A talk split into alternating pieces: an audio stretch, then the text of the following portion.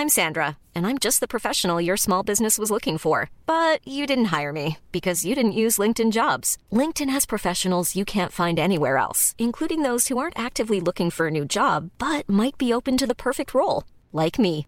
In a given month, over 70% of LinkedIn users don't visit other leading job sites. So if you're not looking on LinkedIn, you'll miss out on great candidates like Sandra. Start hiring professionals like a professional. Post your free job on linkedin.com/people today.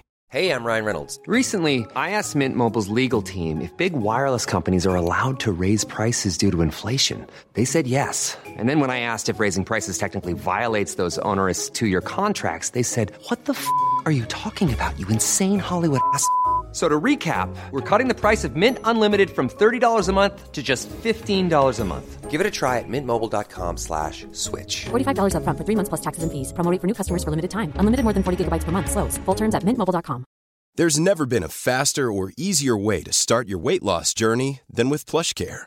PlushCare accepts most insurance plans and gives you online access to board-certified physicians who can prescribe FDA-approved weight loss medications like Wigovi and Zepbound for those who qualify. Take charge of your health and speak with a board-certified physician about a weight loss plan that's right for you. Get started today at plushcare.com slash weight loss. That's plushcare.com slash weight loss. plushcare.com slash weight loss.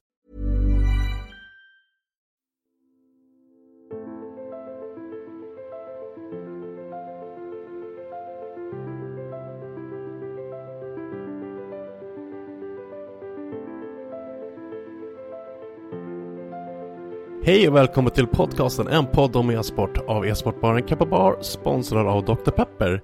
I det här avsnittet har vi med oss lite av en kändis skulle jag väl ändå säga, men hej och välkommen Fredrik Slope Wahlstedt. Ja men tjena tjena, hallå. De flesta känner nog till dig som Slope, men om det nu skulle vara så att ingen känner igen dig, hur, hur skulle man beskriva dig kort och snabbt? Eh, ja du, Fredrik Wahlstedt, kallas som du sa, Slope, har hållit på med e-sport eh, väldigt länge, allt för länge kanske, nej, kanske inte finns en gräns på det idag men Men eh, ja, hur många år? Jag inte, det borde jag kanske tänkt på innan eh, du ställde frågan. Men många år, sen tidigt 2000-tal, så vi är säkert uppe på 20, 20 år snart. Ja, för att jag vet att du drog igång Barstrike när back in the days när vi inte hade någon e-sportbar. Ja, precis. Och det, då är vi ändå några år in. För jag, jag var tidig på så här Q-radio hette det som fanns. Ja, det var alltså 2003-2004 där någonstans. Så där var första gången jag verkligen gjorde någonting inom e-sport. Men eh, sen så med lite paus däremellan så skulle jag gissa på någonstans 2007 och framåt. Där började väl kanske den nuvarande karriären om man säger så. Men när ni körde Bard Strike, vilken CS-utgåva var det då? Nej, det var eh, alltså Go fortfarande. Det var Go fortfarande? Ja, absolut. Det var... Så, eh, Så kan det vara 2015 eller någonting? Det finns så Mm. hitta. Jag tror vi har våra post kvar där någonstans på, på internet. Men det var... Ja, det var, det var länge sedan nu känns som. Det var väl ja, fem år sedan i alla fall. Ja, det hade ju varit en lite mindre bra tid för CS innan Go kom. Vi hade ju det berömda CS Source som gick eh, mindre bra. Eh, ja, precis. Source var ju aldrig en eh, riktig utmanare utan det blev snarare kanske en, eh, en separering på två olika scener. En som gillade Source och en som höll kvar på 1.6 för att de tyckte inte att Source mötte ens i närheten av de kriterier som 1.6 ja, ja, 1.6-spelarna förväntade sig så kanske man ska säga. Ja. Det var för annorlunda, det, var, det fanns, eh, jag tror framförallt det, det här med, jag vet inte vad det kallas, men eh, själva spelet i sig var ju, allting eh, kunde ju förändras. Tunnor gick att flytta på, eh, vet, massa plank gick att skjuta sönder. Eh, Det fanns liksom ingenting som i dagens läge, man kanske inte tänker på det så mycket, men utöver vissa väntar så är allting helt och hållet på sin plats. Det går inte att flytta på saker och ting. Det vill säga att allting går att lägga planer för förändringar. Mm. Medan det var väldigt mycket random på den tiden. Och det kanske bara var en liten sak. Sen så kom väl allting till mechanics kring spelet och hur man skjuter och rör sig och allt annat som jag inte ens kan riktigt eh, svara på vad som egentligen var större skillnaden där. I och med att jag följde ju bara med packet och stannade kvar på 1.6 tills Go kom. Ja.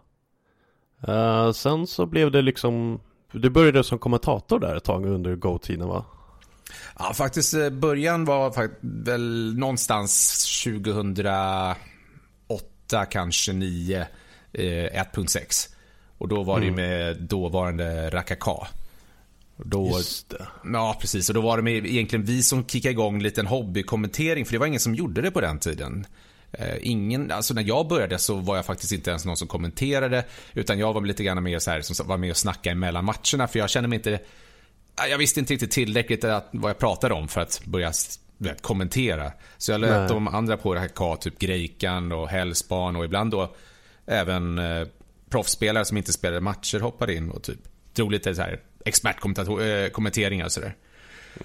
Men eh, nej, det, det slutade med att man sen eh, kunde inte alla vara med hela tiden och det var alltid jag som kunde tekniken bakom streamingen på den tiden också. Det var ju långt innan Twitch och alltihopa. Så att, det var ju så att jag var alltid där, så jag var ju tvungen att hoppa in när inte de andra kunde ställa upp. Så var man illa tvungen att få försöka och sen så bara blev det väl bättre och bättre. Folk tyckte att man gjorde det bra.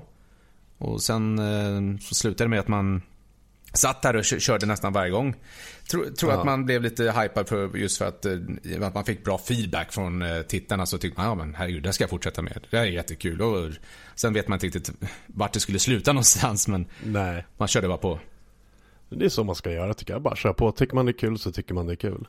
Ja. Eh, men vad gör du idag för den som inte vet? Är det mycket din egen stream? Jag vet att du kör lite livestreams från Kappa ibland.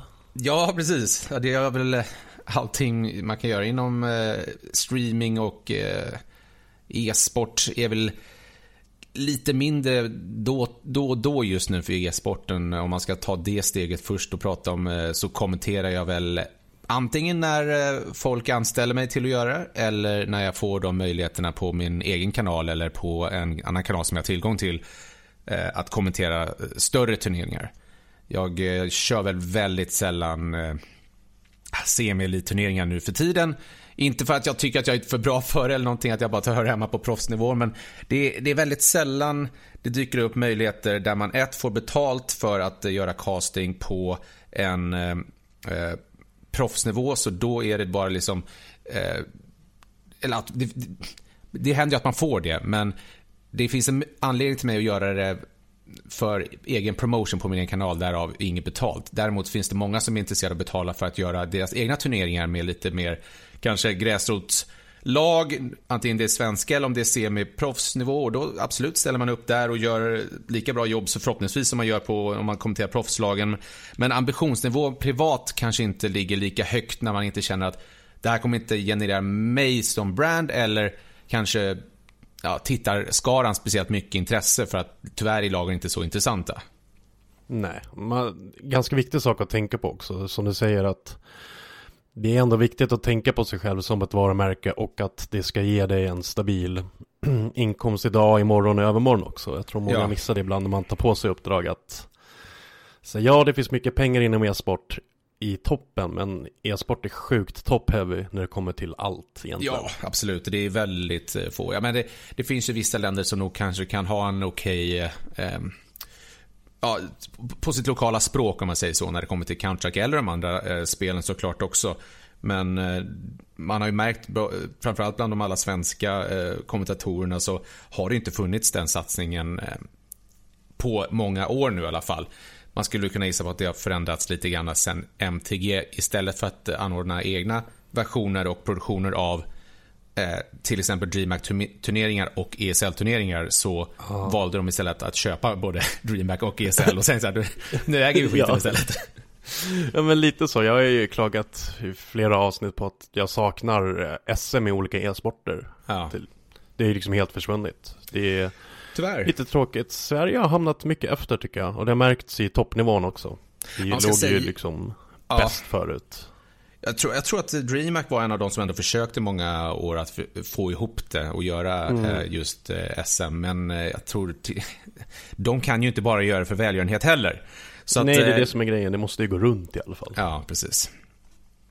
Nej, så att eh, det, det är väl typ eh, e-sportmässigt och castingmässigt så är det det jag gör. Förr i tiden så var jag även med och till exempel jobbade med DreamHack och deras produktioner rent tekniskt. Att jag var bildproducent och sådär. Men det har jag inte gjort på säkert tre år nu eller någonting. Eh, För nu jobbar jag på Snipe heter det. Ett, ett streamingtjänst, fast nu kanske mer en streamingteknikföretag, produkt. Okej, okay. ja men det vet jag att du har snackat om förut. Ja, de eh, började väl lite grann som en eh, streamingtjänst och ett... Eh, sen har väl lite grann som en startup har känt sig fram lite grann hur det fungerar men alltid haft grundtanken kring att försöka eh, slänga fram en bättre och eh, mer värdefull produkt än att bara kolla på en vanlig stream på vare sig Twitch eller YouTube eller whatever som man, du vet, finns på hur många plattformar som helst nu. Ja men exakt, och det var väl lite fokus på så att du skulle kunna följa en spelares view genom en match och sådär. Exakt. Inte bara det. Såklart är tanken att det ska vara... Eh, I början så jämförde man det alltid med typ såhär Zlatan Cam. Så du vet, ja, TV4 hade typ alltid en kamera på Zlatan. Varför man nu bara vill kolla på honom. Men det är säkert vissa som gjorde det. Eh, men i, i, vissa spel, i alla fall inom CS, kan det vara väldigt intressant att se hur just eh, en roll, framförallt kanske i de här Dota och League of Legends-spelen, mm. Hur, den, hur, hur de rollerna verkligen kan skilja sig från ena, ena lag till andra och, och ena spelaren till den andra. Och hur man själv kanske då vill ha mer fokus på just den spelaren då det är den rollen man själv spelar hemma. Och kan lära sig på så vis. Medan man kanske under den main-produktionen bara får se lite vissa glimpsar och inte riktigt kan hänga med hur han har levlat upp och vilka items han har kört, kört och, och så vidare. Nej men liksom hur, hur han creepar, hur han mm. tar beslut. Um, när man backar undan och sådär. Ja. Exakt. Eh, det med massa andra features också då som eh, med statistik och eh, lite så live feeds. Du kan fylla vissa game action timeline man kan kolla. Typ här händer det massa spännande om man vill typ så här kolla på en mer om man vill hoppa igenom en våld lite snabbare utan att behöva se allt från början till slutet och ändå lokalisera det bästa under matchen så finns det sådana där features också. Så det är lite grann det och just nu jobbar väl vi på Snipe primärt med Riot och League of mm. Legends där då. Nice, får vi se om det kanske blir något mer med deras nya. De ska ju satsa på typ alla spelgenrer nästan, mer ja. eller mindre. när, när vi pratar om detta nu så är det bara, du vet, några dagar efter de har äh, annonserat, vad heter de, Val Valorant eller någonting, Valorant. Ja precis, det Project A fick ett namn och det blev Valorant tydligen. Ja, ja det, alltså, jag, jag tycker bara, jag menar, det, har självklart blivit en meme har man ju märkt, att eh, alla ska släppa allt och bli pro i detta ja, spel.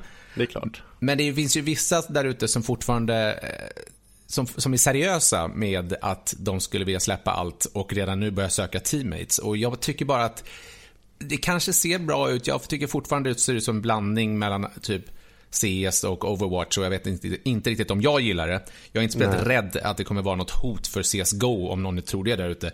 Men ändå att man, du vet, bara på en tre minuters eh, film där två lag spelar kan avgöra att det här är framtiden i allt. Så, ja, folk, folk är villiga att bara släppa saker för, eller vad brukar man säga, vända jackan efter vinden liksom.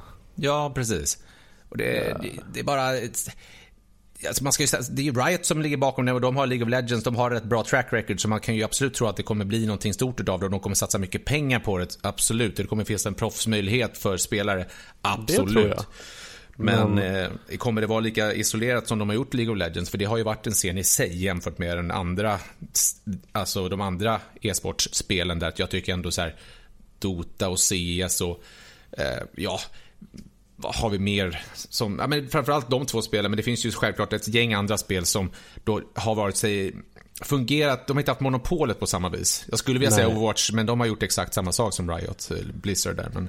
Ja, och till och med failat med det, tycker jag. Ja, men Starcraft var ju på sin tid samma sak så. De finns ju fortfarande kvar, fast inte lika stort som en gång i tiden. Och det är ju fortfarande samma upplägg och det funkar på hyfsat samma vis som CS och Dota där då. Eh, men ja. Eh, Riot där som isolerade sig lite, kanske, ja, jag vet inte. Det, det kan ju vara jättebra, men jag har aldrig riktigt fått en... Jag har inte varit med i det communityt överhuvudtaget bara för att jag inte varit en spelare. Därför har jag inte varit intresserad. Nej. Eller? Jag tror nog att det de kan tjäna på är att de kommer få en hel del Overwatch-spelare som Blizzard oh, ja. och dabbar sig med just Overwatch League och Contenders har de förstört och ja. Ja, det tror jag det ena med det andra. Så det kan nog hända. Men om vi ska gå in på dagens stora topic. Yes.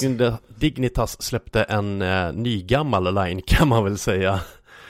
Eh, ett par herrar som har varit med genom åren och eh, helt plötsligt har vi ett nytt svenskt CSGO-lag i kan man väl säga egentligen va? Ja. Eh, grabbarna Grus är tillbaka De gamla gudingarna. Ja, det är ju alltså, det är ju det här som inte riktigt jag tycker vi än så länge fått frågan, eller svaret på. Frågan har vi fått många gånger. jag, jag framförallt som tenderar att vara den personen som alla vill fråga när man sitter och du vet, eh, alltså generellt streamar så är det hela tiden Vad tror du om Dignitas? Vad tror du om deras chanser? Vad fan ska jag veta detta? Nej, alltså Först och främst måste de ju spela mot så riktigt stora lag för att man ska veta. Sen är det så här, Ja, det är fortfarande ett nytt lag även om de har spelat tillsammans förut så ska de komma tillbaka och sen Det är inte lätt att slå sig upp i Major-toppen liksom. Nej. Absolut inte. Eh, och de har en lång bit kvar där att bevisa sig. Men nu när vi pratar om detta, jag vet inte riktigt Nej, det, när du släpper kommer ju släppas detta. helgen efter, eller onsdagen efter kommande helg nu när de möts, möter lite minor lag på lördagen. Klockan 12 skulle det börja va? Ja, precis. Eh, så att eh, nu när vi pratar om det, det här är ju inför den viktiga helgen då, så när man kanske hör detta så har vi redan svar på hur det gick. men, men man kan gå tillbaka till helgen eh, innan, vill säga en månad sen, när de körde öppna kvalet och då lyckades de faktiskt med någonting som inte ens jag trodde att de skulle göra. Inte för att jag någonstans egentligen tvivlar på att de kan kanske komma upp i en ganska hög nivå, men just ett öppet minor-kval är det så svårt att förbereda sig och eh, för, för ett lag överhuvudtaget att eh, kunna veta hur, det, hur de ska kunna spela mot varje, varje individuellt lag. Ja, men precis, eh, möter du NIP så vet du hur de spelar. De spelar på det sättet de spelar. Det är liksom bara planera precis. efter det. Och du kan göra lite research på det. Plus att det var bäst av en fram tills själva eh, avgörande matchen. Den är också inte heller att leka med. Nej. Så de lyckades någonstans där, nu tror jag att de fick VO i första, men jag tror att de gick mm. igenom så sex bäst av en matcher för att sen spela en bäst av tre. Och de vann allihopa hela vägen. De förlorade en karta i bäst av tre, det var andra där på Mirage, men annars mm. var de egentligen felfria hela vägen fram.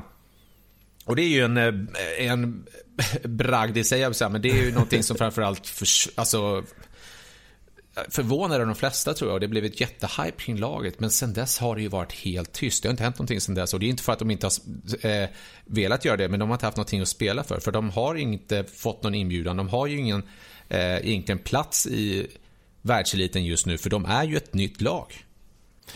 Ja, och det är så visst, vi vet ju om deras högsta nivå när de spelarna, alltså individuellt för spelarna, men som lag vet vi inte än. Nej.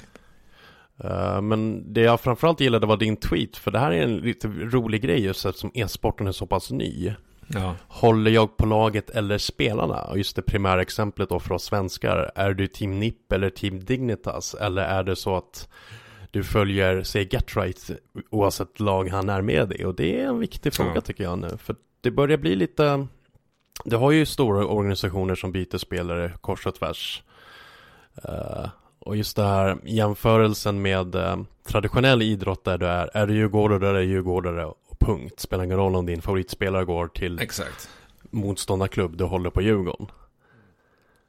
Uh, och Det ska bli intressant att se hur det blir nu för oss svenskar. Ja, alltså jag tycker det, det är ju definitivt majoriteten som är spelarfans över lagfans inom i alla fall Counter-Strike.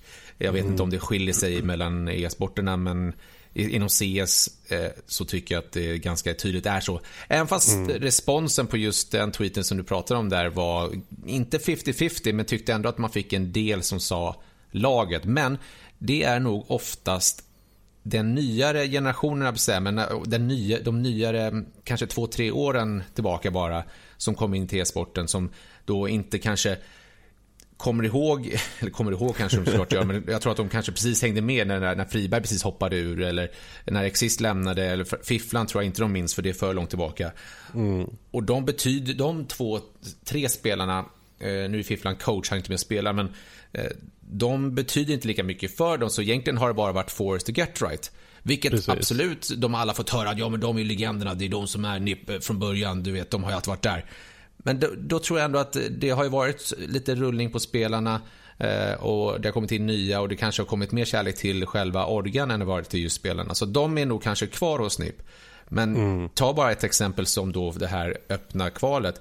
Hade det skitit sig, de hade förlorat alla fyra möjligheter hade de haft om de inte lyckats med absolut första där. De, hade de åkt ut på, på det eh, och inte klarat sig, då hade ju mm. nog, tror jag, direkt folk blivit mer skeptiska än vad de kanske var innan. Mm. Eh, och de hade nog inte byggt upp en lika snabb fanbase. Nu är det svårt att säga hur stor den är, eh, men jag tycker direkt att man har sett hur många inte ens nämner NIP längre. Eh, det är lite intressant.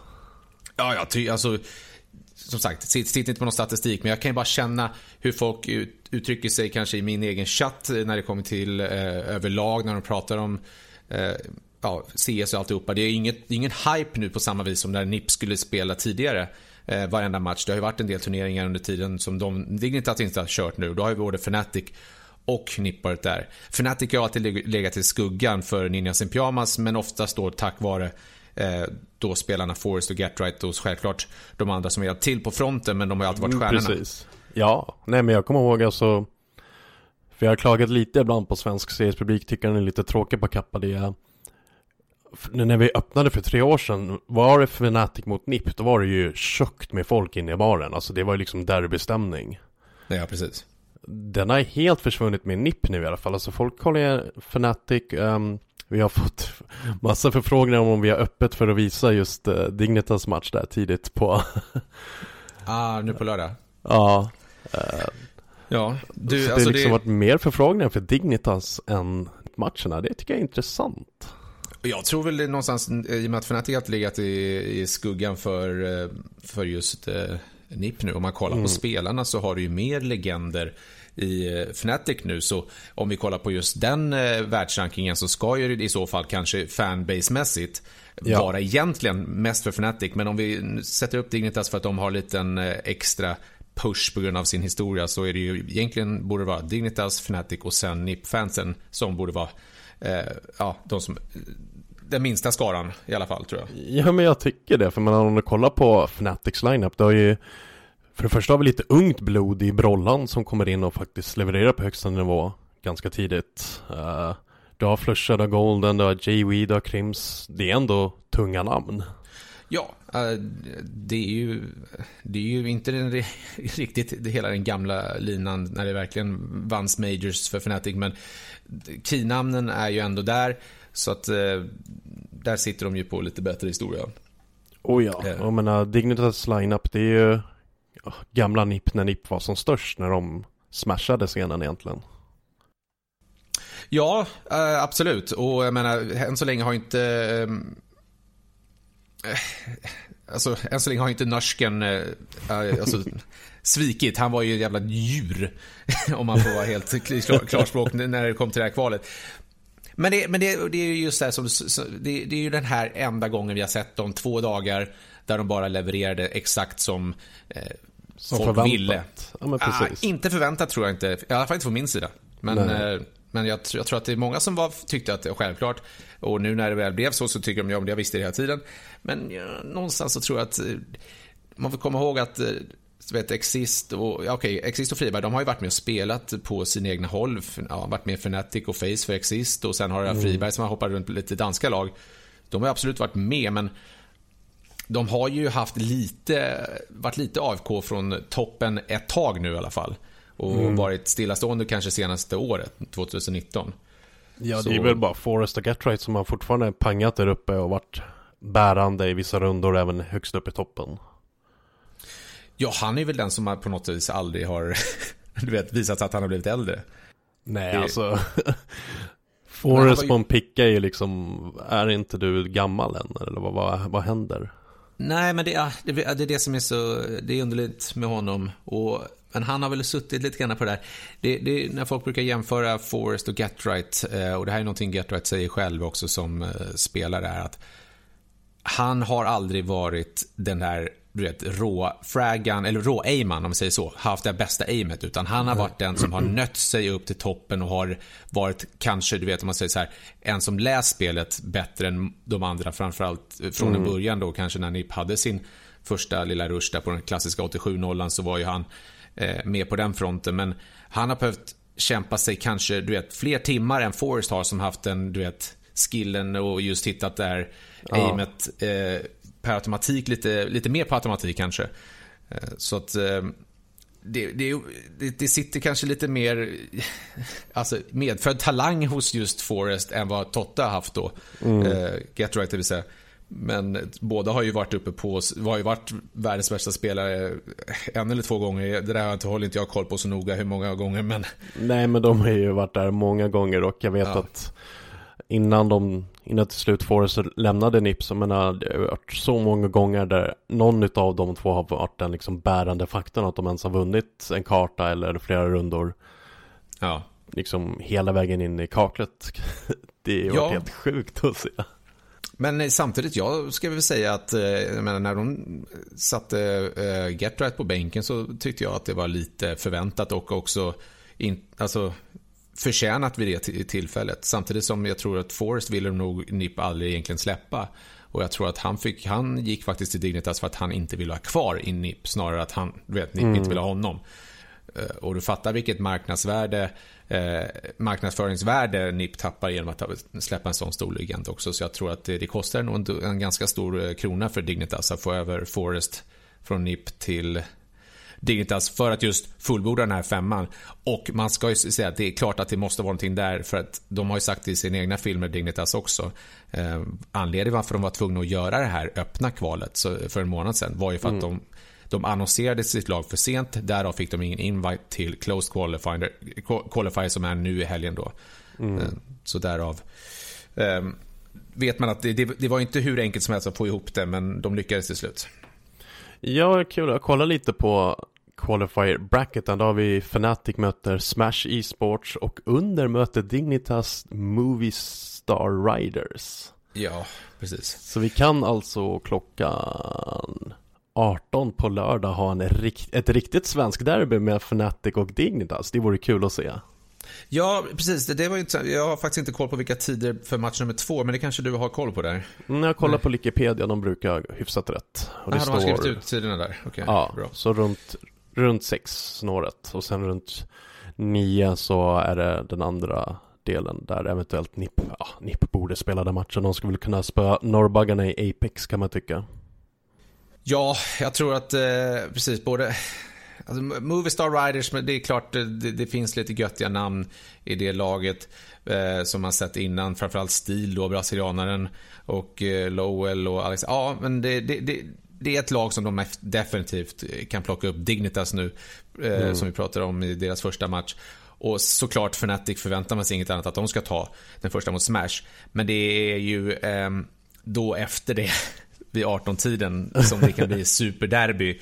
Och faktiskt första gången Dignitas får ställa sig mot eh, Fnatic och just det där laget som de slog, nästan till det laget som de slog när de vann sin första major för många år sedan. Mm. Så mm, det, det, det, kan smälla till ordentligt och så tidigt. Men det är double elimination i alla fall så jag menar om man nu är Dignitas fan så kanske man inte ska förvänta sig att de ska slå Fnatic. Jag menar varför inte? Nej. Eh, men eh, på pappret så ska de inte göra det, det är bara så det är. Så även om de skulle nu lyckas med sina första omgångar, både Dignitas och Fnatic och sen så Fnatic vinner den också, så har ju Dignitas fler chanser i lower bracken där sen. Så att det, man får vi se vad som händer dag två då för att eh, se om de faktiskt kan ta sig vidare. Ja, Igen. min känsla av Dignitas är att de kommer vara sådana här bubblarlag. De kommer inte vinna något turnering, men de kommer smasha lag som borde vinna turneringar, tror jag. Uh, de kan överraska. Du, du får den magkänslan? Ja. Ja. Nej, men det är... Det, ah, det är det, jag menar, man vill, jag tyckte att man såg i alla fall, det var ju Sprout som de eh, spelade, eller spöade faktiskt i den avgörande bäst av trean. Eh, mm. Senast i öppna minerkvalet och det var väl typ det stark, den starkaste linan som de körde emot. Om man inte räknar med såklart Gaming Legion som gick till en riktig maratonmatch tidigare under samma, samma dag eller samma helg. Eh, som ja, var riktig, riktig rysare också. Så det, de har fått testa på pressen lite grann. Det var inte så här, du vet 16-4, 16-3, 16-2 matcher eh, hela vägen igenom. Även fast vissa var väldigt enkla så fick de ändå känna på en kartförlust i alla fall mot, eh, mot Sprout. Och sen får man ju se då nu när det faktiskt kommer ännu eh, potentiellt högre lag, framförallt Fnatic om de tar, möter dem i omgång två. Mm. Ja, det var jättekul. Intressant. Eh, så tre svenska lag i det här kvalet. Hur går det för de svenska lagen egentligen på eliten? Det var länge sedan man såg ett lag vinna en turnering. Ja, det var ett tag. Man ska inte glömma också Gadsent har ju Meth Makelele. Ja, det är eh, sant. Nu när vi söker enstaka spelare. Sen så finns det väl något annat lag också som har någon svensk spelare potentiellt där. Eh, men ja, det är väl de tre som, vi, som du nämnde där som att vi, NIP och Dignitas och Fnatic som kommer vara de eh, de flesta kommer kolla på under helgen. Ja. Men som du säger hur det går. Nippa hade inte så jättebra här senast vi såg dem. Det var ju Katowice. Mm. De åkte ut redan i kvalet nu ska jag vara helt ärlig att jag inte följde det liksom slaviskt, men jag vet att de åkte ut mycket tidigare än vad de skulle göra. Ja, det var väl lite av en upset. Ja, det, det var väl... Eh, ja, jag vet inte riktigt om det var eh, hur mycket av en upset det var. Ehm, jag får väl snabbt fuska mig in och kolla hur, vilket de faktiskt åkte ut emot, för det var ju deras absolut senaste match i så fall och det var precis det var ju mot Navi som gick och eh, vann hela turneringen så att det ja, kanske inte var så smiskade rätt hårt i semifinalen de här grabbarna så satan vad de gjorde slarvsylta av G2. Ja, det, det absolut. Och jag vet inte, var det Fnatic som åkte ut mot samma också? Jag kommer inte ihåg vilka de åkte ut ifrån. Eh, Fnatic däremot gjorde det mycket bättre däremot. Så ja. att eh, de har ju... Ja men Fnatic såg jag ju när de vann Katowice för något år sedan. Det var ju kul att se. Ja, de var väl inte jättelångt ifrån det heller. Precis, de åkte på det 2-1, eller 1-2 mot G2 just mm. Eh, i sista, eller innan de åkte ut där. Ja. Nej, det, det, Semifinalen i Katowice, det är väl klart att det får man ändå se som ett, en bra start på året. Även fast eh, vinst är väl det de vill ha. Så... Ja, men det är ändå... Man är ändå där och nosar. Alltså, att ta sig till final eller inte ta sig till final, det tycker jag är lite så här tomato tomato ibland. Det är tuffa matcher. Gör du några misstag som är avgörande så ryker det ganska fort. NIP på tolfte platsen just nu, Fnatic fjärde platsen. Ja, vi får se om det blir någon eh, innan man får se Dignitas, men de måste väl ta sig förbi eh, eller komma till en riktig turnering här snart. Fan, kanske det blir Major som blir första, men du vet, eh, innan de kanske hoppar upp på dem Eh, den rankingen som då vi börjar se en topp 30. För att jag tror Dignitas kan väl inte ha ligga så långt upp än så länge efter bara att ha spelat ett kval. Nej, det kan inte 44 rulla tydligen. Ja, okej. Okay. Tji fick vi. Ibland så tycker jag det är lite konstigt, men... Ja. Nej, för att alltså, fan när jag började ordentligt intressera mig för e-sporten i början av 2000-talet, det var ju svensk CS, det var liksom det alla såg upp till. Ja. Eh, tack vare NIP, obviously. Men sen har vi tappat lite. Jag vet inte riktigt vad det är som har hänt där. Då. Ja, alltså jag skulle väl... Det har väl aldrig... Alltså jag vet inte riktigt om det har tappats. Vi har väl haft... Eller du var ju på när du... När sa du att du började kolla sa eh, Början av 2000-talet egentligen. 2000-talet, ja. Mm. Ja, då, då är det för... Du vet, jag, jag önskar att jag var en sån där uppslagsbok som egentligen... Eh, Eh, kunde hålla koll på vad som hände år efter år och vilka spelare som var bäst och vilka som spelade i vilket lag. För det fanns ju perioder där det var så att de bytte lag varannan vecka och man mellan typ ja, så här framförallt när det var liksom klantider. Då var det ju nya ja, klaner ja, varje dag. Men överlag ska man väl säga att svenskarna har väl aldrig varit eh, helt borta från C-scenen någonsin. Sen Nej. att de just kanske inte alltid varit på topp 5 hela vägen fram. Det det håller jag med om. Det har framförallt varit så de senaste åren. Eh, en eller två åren. Tiden går så snabbt och långsamt ibland så man vet inte riktigt hur lång tid det har gått. Men eh, det var väl eh, ett tag där både Fnatic och NIP eh, låg riktigt risigt till och man nästan satt och hållade, höll på Olof Meister i Face. Även fast jag tycker Face även de inte levererade som man ville. Nej. Bara för att hitta något svenskt eh, mot toppen. Men nej. Nej, alltså jag vet inte, det, förhoppningsvis kommer väl uppsvinget, men snarare är väl att resten av världen har kommit till kapp Sverige sen länge. Man ska inte säga ja. att det var nyligen. Nej, nej, nej. Men jag, jag tror mycket handlar om att resten av världen också, likt Sverige, fick bredband och lite andra grejer som gjorde att folk kunde faktiskt träna ordentligt. Ja, där, självklart har vi ju en, en grundläggande faktor till, till varför generellt inom e-sport Sverige har legat bra till, inte bara i CS.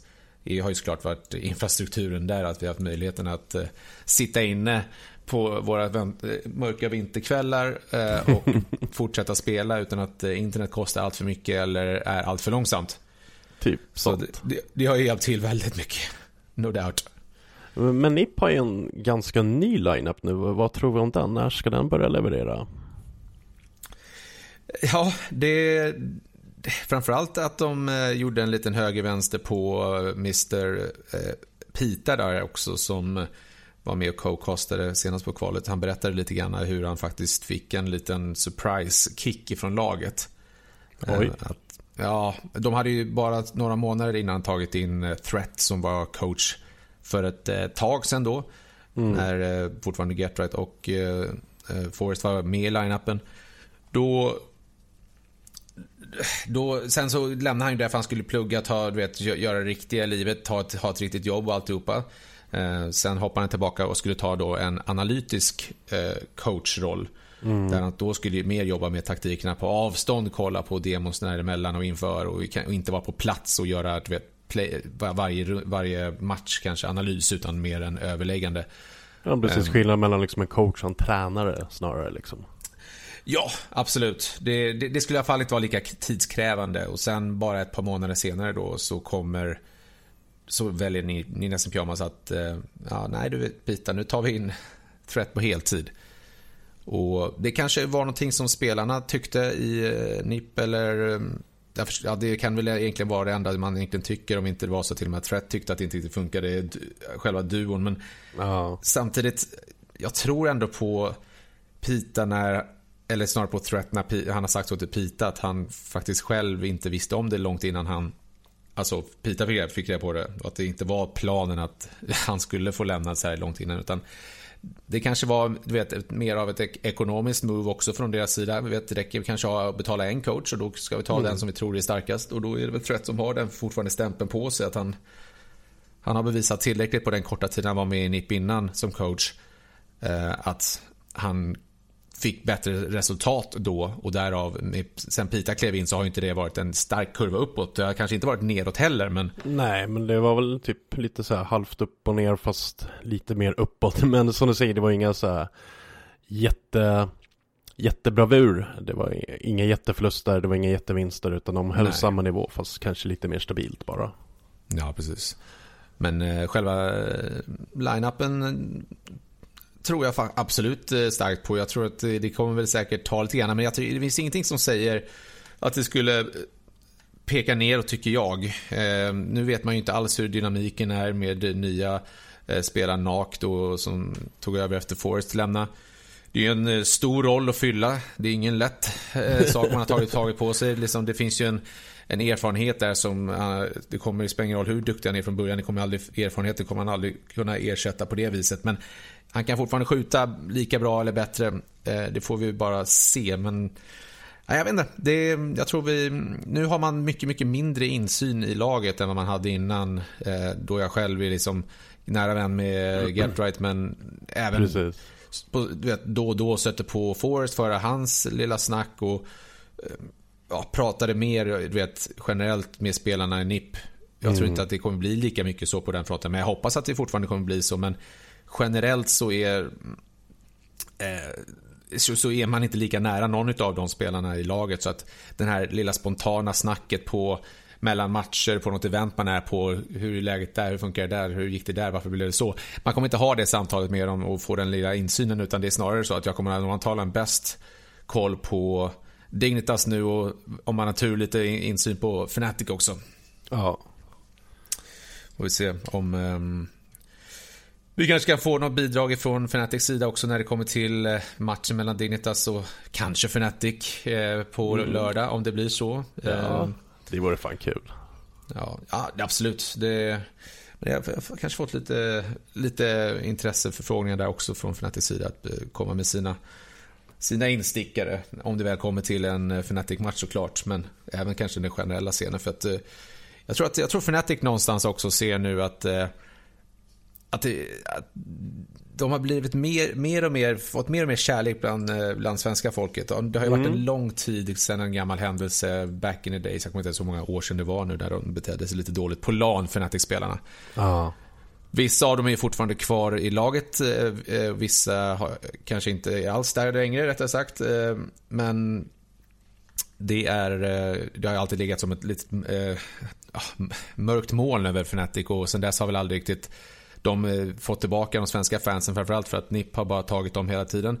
Ja. Men eh, nu kanske när det har blivit lite förändringar så finns framförallt lite NIP-fans att hämta kanske över till Fnatic. Det kan jag tänka mig, för jag tror att alltså, NIP har blivit liksom det svenska laget per automatik så fort någon, något nytt svensk fan har kommit in i scenen. Men nu när NIP liksom har klivit ner lite så kanske Fnatic kan ta manteln och axla den lite och ta vara storebrorsan för en gångs skull. Ja, precis. Nej, det, det får vi se. Det är ju en... Eh, det är ju något spännande kanske halvår här nu, eller år framförallt framöver, framöver och se vem ett, vad som händer med Dignitas. Två, vem som, blir, vem som tar över den stora... Om det inte funkar för Dignitas, vad, vem tar över då? Är det NIP eller är det Fnatic? Eh, fanbasen, så länge Dignitas spelar bra, kommer alltid ligga hos Dignitas tror jag. Där kommer den större delen vara. Eh, men, men sen, vem som kanske tar andra platsen om inte annat kan man ju utgå ifrån. Ja. Jag, jag, har en känsla av att Fnatic är på väg tillbaka lite grann där, men inte för att jag själv tycker så, men jag känner bara att det, nu finns det nu har de inte den där historiegrej, anledningen att heja på NIP utan nu är det ett eh, mycket yngre lag, ett absolut bra lag mot eh, Fnatic som har faktiskt lite mer historia i sig nu och eh, legender som JV Flasha mm. och Krim såklart med eh, nytupparna i alla fall i laget men framförallt ungtuppen Brollan och sen Golden då som de tog tillbaka. Ja, kul att se att det fortfarande flyter för Brollan. Just att han klev in som så pass ung och lyckades leverera ändå, tycker jag att han gjorde i början. Verkligen. Det, det, det, var, det var, har varit imponerande att se framförallt för att för min del första gången jag såg Brollan var ju på Eh, i en turnering som jag själv eh, arrangerade för ett par år sedan nu blir det men det är åtminstone två år sedan skulle jag säga och då var det mm, eh, Battle of the Streamers som jag gjorde. Eh, och då var det tillsammans med Fragbite och gänget. Då ställde han upp i Yassins lag. YZN som också streamar då har även han vevat på och försökt köra lite karriär på olika fronter. Mm. Eh, vare sig det är musik eller CS eller annat. Och då drog han med honom i sitt lag. Eh, och då sa han redan till mig då i, inför första matchen att han kommer bli en världsspelare. Han sen, hade ju rätt. sen några år senare så, så satt, satt, de i, satt de i Globen Fnatic och vann alltihopa. Då passade jag på att skriva det till Hasse. Fan, du hade lite rätt där alltså. du, du hade en poäng. jag ger dig den. ja, det är ändå kul. Eh, alltid kul att se att det kommer lite ungt blod för att så här, inget illa menat mot Gatright och Forrest och grabbarna men det vore ju alltid lite kul att se att det kommer lite unga grabbar också som slår sig in och kan leverera på den höga nivån. Där tror jag någonting också som eh, inte för att jag tror att det är någonting de tänker på mycket, men det är någonting som jag fick höra från deras före detta coach Threat. Att han, hade han varit ansvarig för NIP, då pratade vi liksom innan att eh, Forrest hade lämnat och precis när Gertrud hade lämnat. Mm. Så hade det, du vet, ut med det gamla, in med det nya. Det var, det var, allt han predikade var ju bara det. Och där någonstans så tror jag ändå att visst, de har nog hört dessa kommentarer från just Threat och nu har de ju en ypperlig möjlighet att motbevisa honom att det behöver inte bara vara det nya som kan leverera utan nu kan även Dignitas, det gamla, slå ner hans nuvarande lag NIP. Kanske ja. från eh, tron, tronen av eller ja, i alla fall ja, från andra platsen i Sverige just nu då Fnatic håller första och kanske sätta sig in däremellan, kanske till och med utmana toppen. Men det är ju det är ju bara spekulationer. För jag säger så här, även fast vi vet svar, eller ni som lyssnar på podden då vet svaret redan när de hör detta. Så är det ju den här helgen som, som man ja, då ska vara så beredda på. Så det är helt sjukt. Men det, det, det kommer ju alla lag vara. För det här är ju enda sättet att ta sig till Major på. Ja, och det är ändå viktigt att komma med första Majorn. Det är, sätter lite tonen för året på något sätt. Även om IAM också gjorde det. Precis. Eh, som ska spelas i, vad var det? Ja, du har... Det, Rio, det finns va? ju... Ja, det, det är ju Majorn. Mm. Och sen har du... Eh, men, ja, det, det kanske man kan ta som en liten annan eh, side-note där också. Eh, vare sig det är Cologne eller Rio. Eh, eller vad som kommer hända nu här framöver inom de nästa tre månader. Jag tror jag läste, läste lite grann om den intervjun precis på HLTV också. att eh, Om man inte känner till det, men det som var nu helgen var ju Katowice och där eh, i sistdagen innan de skulle börja eh, sända matcherna i arenan så stängde de ner arenan för, på grund av coronaviruset. Japp, jag skulle ju suttit där inne och kollat på massa Starcraft men det sket sig. Ja, åkte du ner? Uh, nej, det, det var... Du hann, du hann stanna, stanna hemma rätt sagt. Ja, det kändes mm. jätteonödigt att åka ner när man inte skulle få sitta där inne. Det... Jag, jag, jag tänker så här, många har ju ändå flygbiljetter bokade som är ofta kanske inte är refundable. Det vill säga mm. att vissa åker ner kanske bara för att ta och festa lite en helg istället. Men, men om man slipper det så klart man skulle gjort det också. Det fattar jag. Så att, eh, det är väl bara att stanna hemma. Men frågan är lite grann angående just corona. Det är ju bara att sitta och spekulera vad man tror kommer hända om det egentligen. Men om det redan nu stängs ner där och man hör mm. att du vet OS är i fara.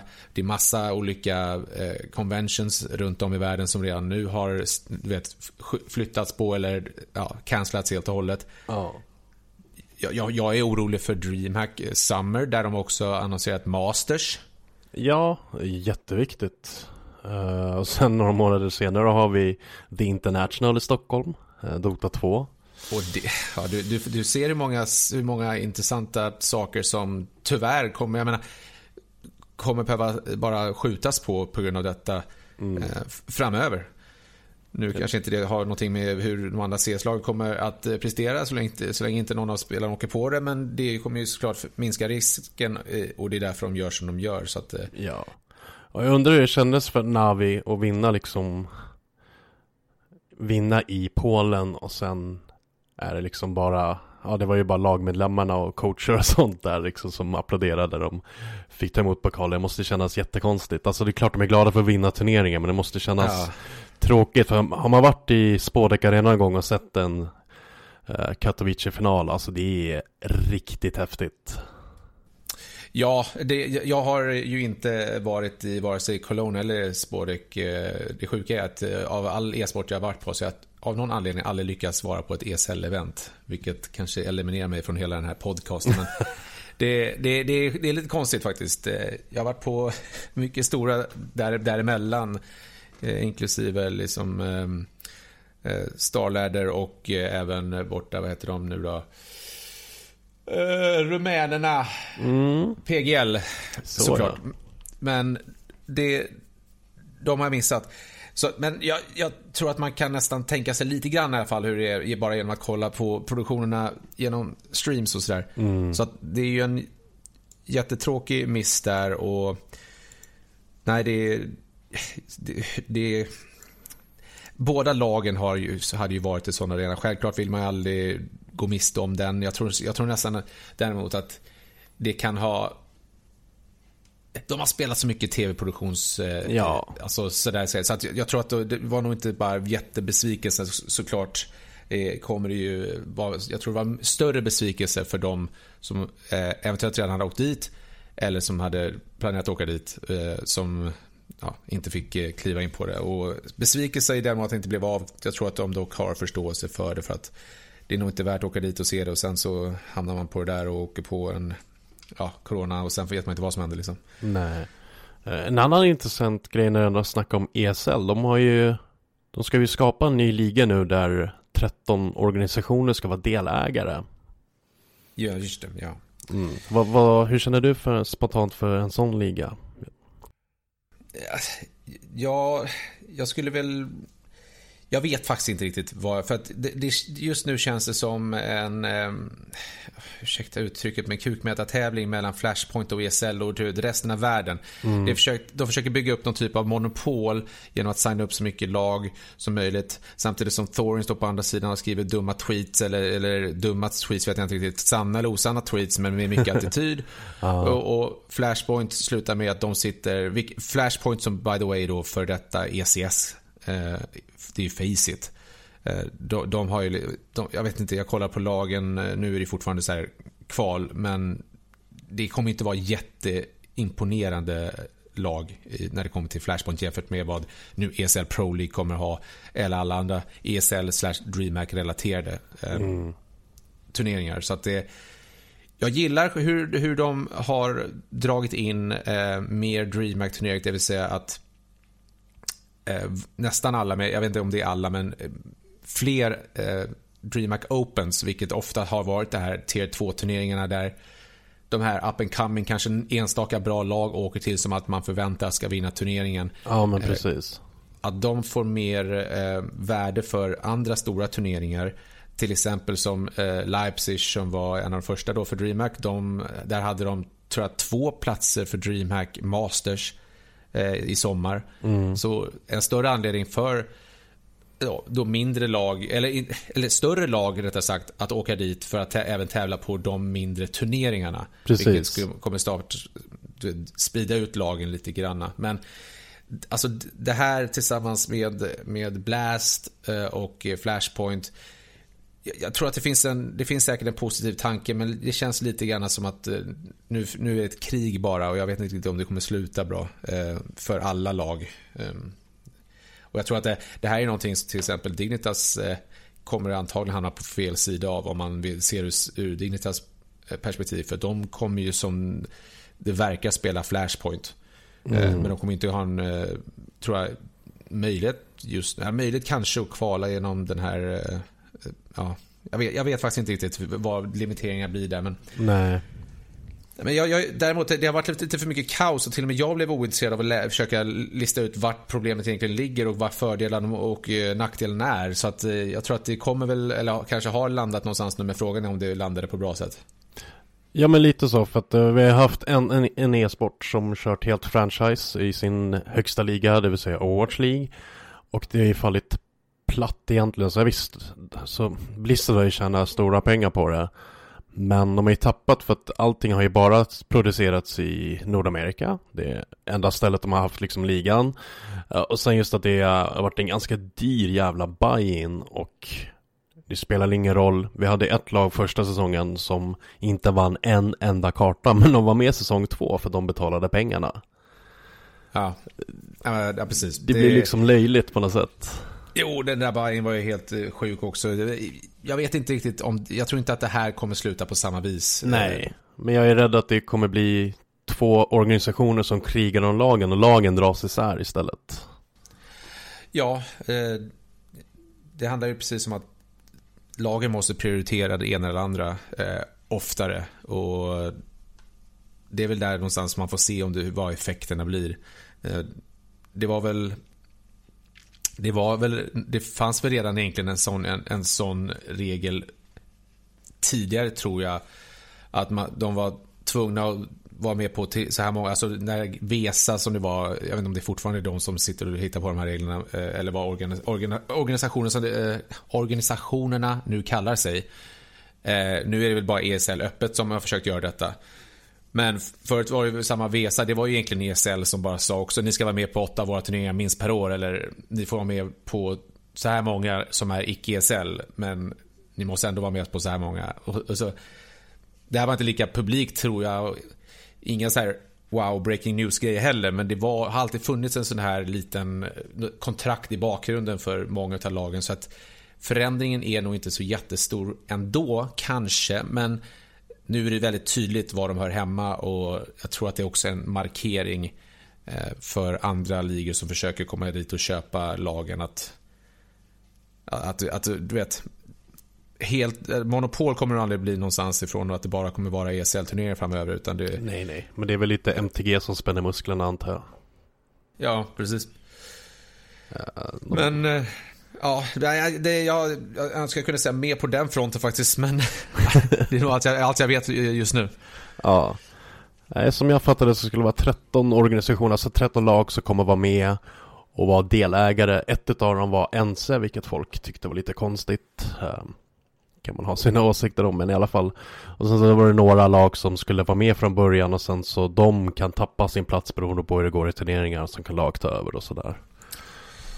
Ja, precis. Jag har att jag såg någon, någon bild på alla just de lagen. Det var säkert, jag läste på HLTV. Ehm, mm. Så det, de var till och med, du vet, de var färdiglistade tror jag där i alla fall. Men eh, det var ju, det var ju som förväntat de flesta av de stora. Men Dignitas var inte med på den listan, det vet jag att jag anmärkte på.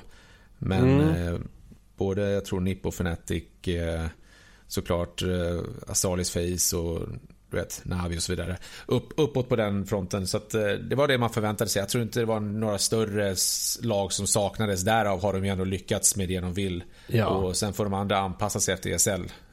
Precis. Här har vi listan. Ska säga, Astralis, Complexity, Ens, Evil Geniuses, Face, Fnatic, G2, Mouse, Navi, NIP, Liquid, uh, Vitality och sen så 100 Thieves. Det är de som är yeah. delägare liksom.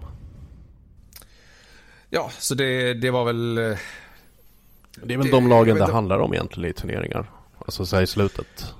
Ja, jag vet, det finns säkert något lag som saknas där som vissa tycker. Alltid så när det saknas något lag så skriker de om Big. Men jag vet inte, de var inte med där va? Nej. men det, det, jag tror att det är mer meme nu. en turnering utan Big va? It's not worth going. Det är bara över då. Ja. Nej men det ska bli Nej. intressant att följa ESLs nya liga, eller nygamla eller vad man nu ska säga och även svensk CS med Dignitas faktiskt, den nygamla line-upen. Ja, um, men vi ska ta och börja runda av lite. Vad har du för dig sen närmaste framtiden? Oh ja, det är frågan du. Mm. Nej men eh, eh, det är som sagt eh, kommenteringen i helgen här nu. Det ska väl bli lite intressant att se hur det spelar ut sig. Eh, men det är väl att, eh, eh, ja, om man tänker efter den helgen i och med att det ändå kommer höras efter, efter den här helgen ändå så Ja, hålla koll på att se fler möjligheter med casting framöver. Jag kommer väl fortsätta med Snipe och min egen stream och sen får vi se vad det finns för möjligheter framåt sommaren. För att eh, som sagt, jag är ju lite grann beroende på vilken anledning man åker dit på. Men jag åker gärna också på, runt på lite events. Eh, vare sig det skulle vara ett lokalt eh, event i Stockholm eller man åker till DreamHack eh, Summer och Masters eller man åker på Major.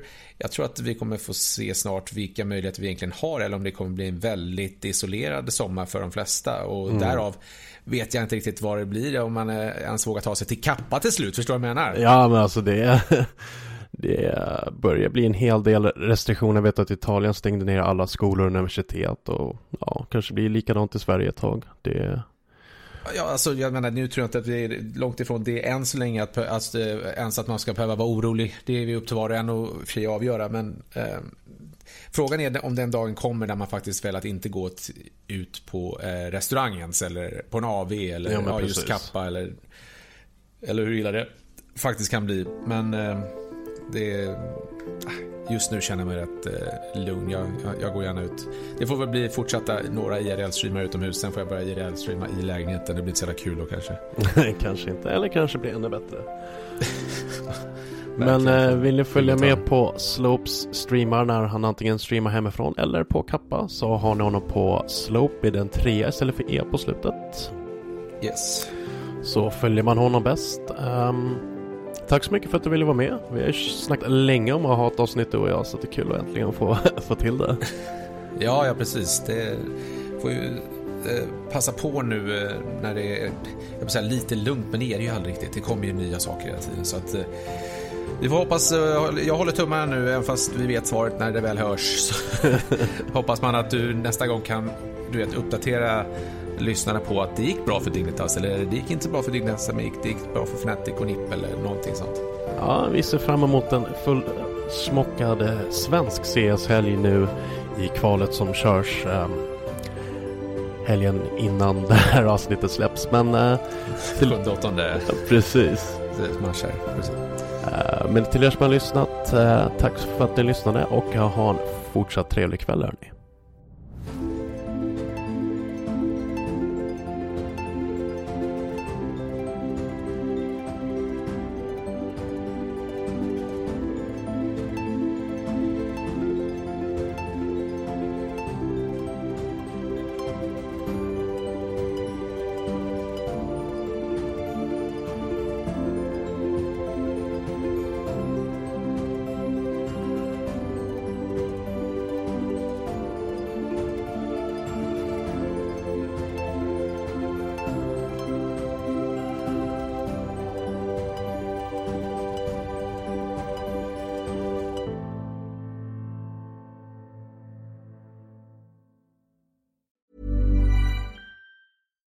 Hi, I'm Daniel, founder of Pretty Litter. Cats and cat owners deserve better than any old fashioned litter. That's why I teamed up with scientists and veterinarians to create Pretty Litter.